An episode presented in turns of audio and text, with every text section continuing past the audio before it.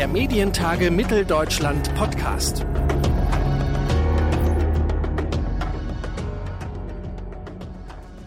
Hallo und herzlich willkommen zu einer neuen Ausgabe des Medientage Mitteldeutschland Podcast. Mein Name ist Claudius Niesen und wir senden heute, beziehungsweise wir zeichnen heute auf, auf den Medientagen 2021 zwar mit relativ überschaubarem Publikum, aber mit wirklich grandiosem Wetter und deshalb senden wir unter freiem Himmel und bei mir ist Nathalie Müller-Elmau, die Dreisat-Koordinatorin vom ZDF. Ich sage Hallo und herzlich willkommen. Hallo, schön, dass ich da sein kann. Frau Müller-Elmau, 2020 war das erfolgreichste Jahr für Dreisat. Welche Gründe gibt es dafür? Und sagen Sie jetzt nicht gleich wieder Corona. Naja, sicherlich ist die Mediennutzung ähm, im vergangenen Jahr gestiegen. Das haben ja nun alle Sender gesehen.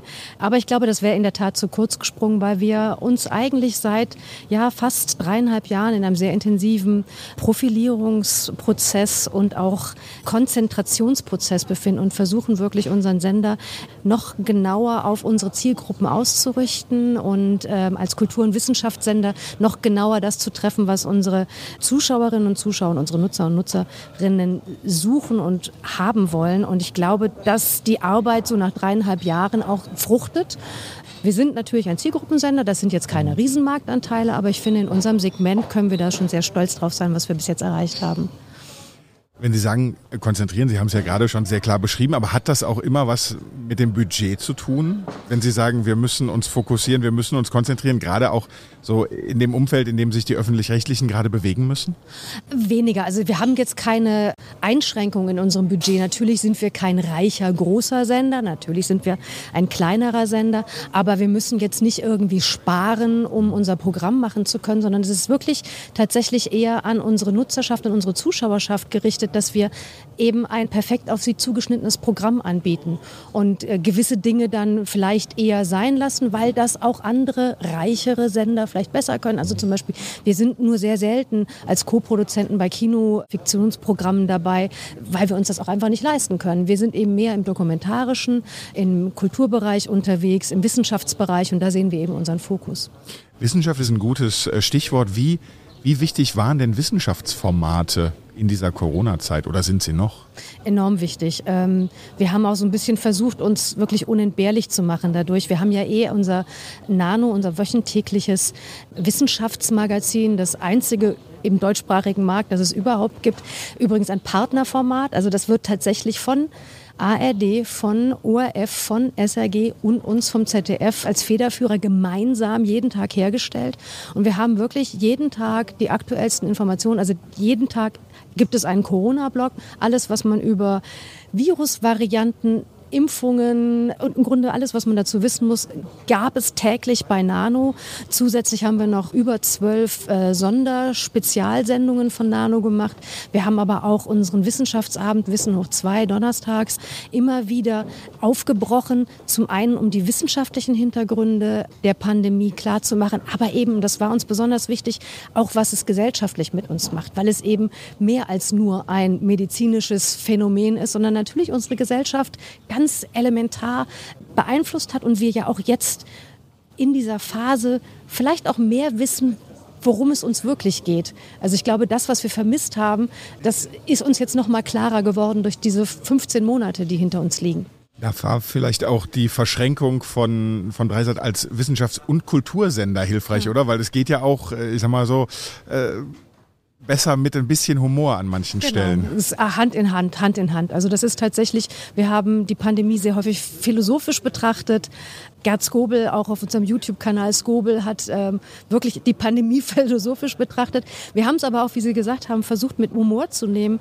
Ganz am Anfang der Pandemie, als es gerade aufkam, kam Sebastian Puffpaff quasi unser Kabarettist, das hört er bestimmt nicht gerne, aber wir, finden ihn schon, er, er, gehört zu uns, kam auf die Idee, ein tägliches Format zu machen. Sieben Minuten, noch nicht Schicht ähm, heißt es seitdem. Das haben wir innerhalb von seiner ersten Idee, bis wir es auf den Sender gebracht haben, innerhalb von zehn Tagen auf den Sender gebracht.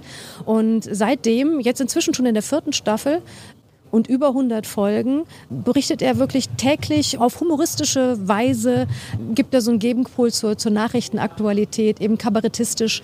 Und wir sind natürlich sehr stolz, dass es jetzt auch gerade mit dem Grimme-Preis ausgezeichnet wurde, weil das ist natürlich so ein kleines, feines Format, dass das dann auch so gesehen wird von der Grimme-Jury, hat uns und natürlich Sebastian Puffpaff wahnsinnig gefreut.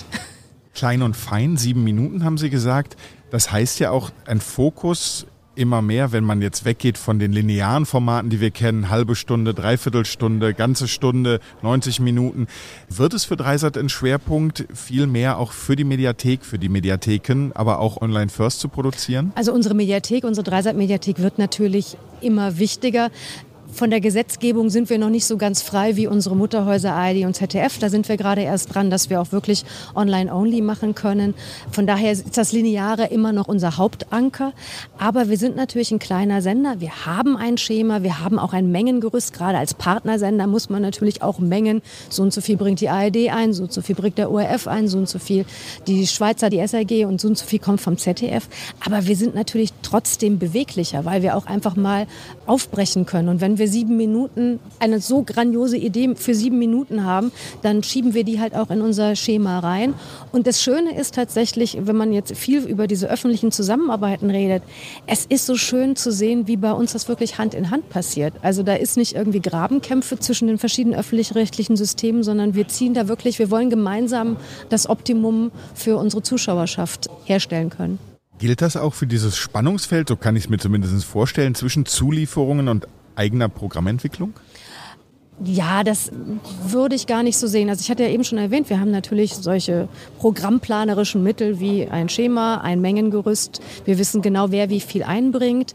Da legen wir auch schon sehr genau fest, wem was wichtig ist. Wir ZDF-seitig produzieren sehr viel originäres Programm für Dreisat. Also wir sind auch viel im Produzierenden unterwegs. Die Schweizer auch, die Österreicher ähm, eingeschränkter. Die ARD bringt eher ein, aber auch da natürlich auf unsere Sendeplätze und auf unsere dann auch Mediatheksbedürfnisse gemünzt. Also es geht jetzt nicht, dass irgendjemand dann sagt, ich möchte es mal durchsetzen, dass ich das irgendwie dann auch senden kann, sondern es ist wirklich, wir versuchen da gemeinsam etwas zu gestalten. Es gibt immer verschiedene Schwerpunkte. Unsere österreichischen Kollegen legen deutlich größeren Wert auch noch auf die klassische Kultur, als vielleicht unsere Schweizer Kollegen es tun. Also da gibt es schon Unterschiede, aber das, äh, wir versuchen es wirklich zu orchestrieren zu einem Gesamtwerk. Mhm. Ähm, Sie haben eben schon gesagt, Sie können, was den regulatorischen Rahmen anbelangt, im Moment noch nicht so viel wie die größeren Mutterschiffe, sage ich mhm. jetzt salopp. Was würden Sie sich denn wünschen? In welche Richtung sollte es gehen?